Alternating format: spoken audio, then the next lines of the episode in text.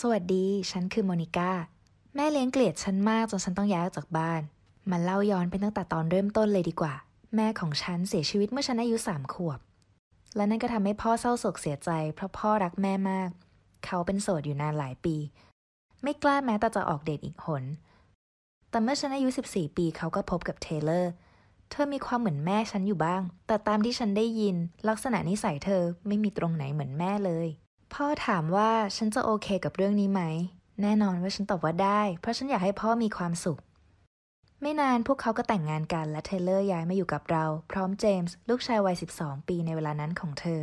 ตอนแรกทุกอย่างเป็นไปด้วยดี พ่อฉันและเทเลอร์รักกันมาก และเจมส์ก็เป็นคนสบายๆฉันไม่เคยเห็นพ่อมีความสุขขนาดนี้มาหลายปีแล้ว แต่ไม่นานฉันก็เริ่มสังเกตเห็นเวลาที่เทเลอร์ควบคุมบงการเขา เธอมักทำให้พ่อต้องปรับตัวเข้ากับวิถีชีวิตของเธอเอง และถ้าเธอทำอะไรผิด ทุกอย่างจะกลายเป็นว่าพ่อของฉันต่างหากที่เป็นฝ่ายผิด ฉันใช้ชีวิตไม่เหมือนเธอเลย และเทเลอร์ก็ไม่ชอบทัศนคติของฉัน และเริ่มปฏิบัติต่อฉันไม่ดี เธอมักโทษฉันเวลามีอะไรเกิดขึ้น แม้กระทั่งว่าเจมส์ทำอะไร นั่นก็เป็นความผิดของฉันเช่น เธอเคยโกรธฉันเพราะฉันไม่ได้ล้างจาน แม้ว่านั่นจะเป็นจานที่เจมส์กินไว้ มีแต่ฉันที่ต้องมานั่งถูกเทเลอร์เทศนา และนั่นคือเรื่องที่เบาที่สุดแล้วที่เธอพูดหรือทำตอนแรกพ่อยังพยายามปกป้องฉัน แต่เธอก็ทำให้เขาคิดว่าเธอถูก และฉันเป็นเด็กที่ถูกตามใจจนเคยตัว เธอบอกว่าฉันขโมยเงินในบ้าน ซึ่งไม่ใช่เรื่องจริง และฉันก็ไม่รู้ด้วยซ้ำว่าเธอเอาความคิดนี้มาจากไหนอะถึงตอนนั้นครอบครัวของเราก็ตั้งแง่กับฉัน เทเลอร์ยังทำแบบเดิมเหมือนที่เคยทำและถ้าฉันพยายามปกป้องตัวเอง พ่อก็จะพูดว่า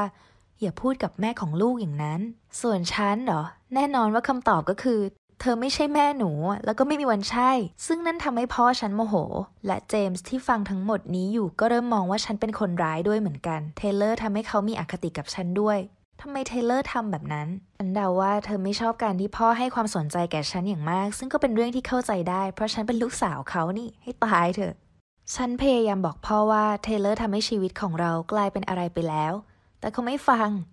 ดังนั้นฉันจึงไปหาปู่กับย่า อธิบายให้พวกเขาฟังแล้วก็ปรึกษาพวกเขาว่า ฉันสามารถจะย้ายไปอยู่กับพวกเขาได้หรือไม่ ปู่กับย่าตอบรับว่าพวกเขาก็ไม่ชอบเทเลอร์เช่นกัน ฉันย้ายออกมา ทั้งฉันและเทเลอร์ต่างมีความสุข การอยู่กับปู่ย่าก็มีความยากลำบากในแบบของตัวเอง แต่มันไม่ใช่แบบเดียวกับตอนที่อยู่กับเทเลอร์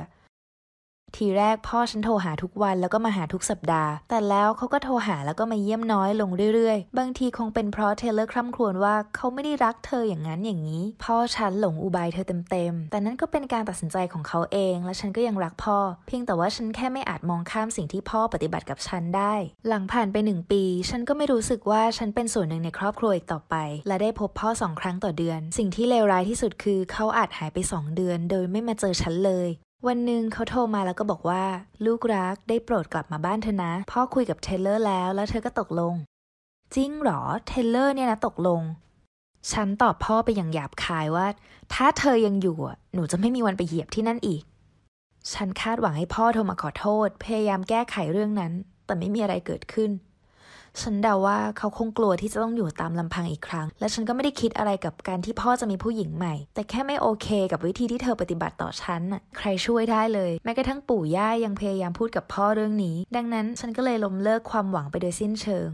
นับแต่นั้นผ่านไปสองปีพ่อยังอยู่กับเธอ แล้วเขาก็กลับมาโศกเศร้าอีกครั้ง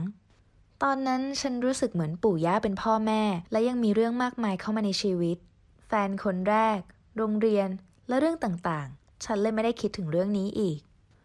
วันหนึ่งฉันต้องประหลาดใจที่เจมส่งข้อความมาหาฉันใน Facebook เขาบอกว่าเขาเสียใจในสิ่งที่ทำกับฉัน แล้วตอนนั้นเขาก็ไม่เข้าใจนะ แต่เขาอยากให้เราเป็นเพื่อนกัน หรือยังน้อยที่สุดก็ไม่ใช่ศัตรู ฉันถามว่า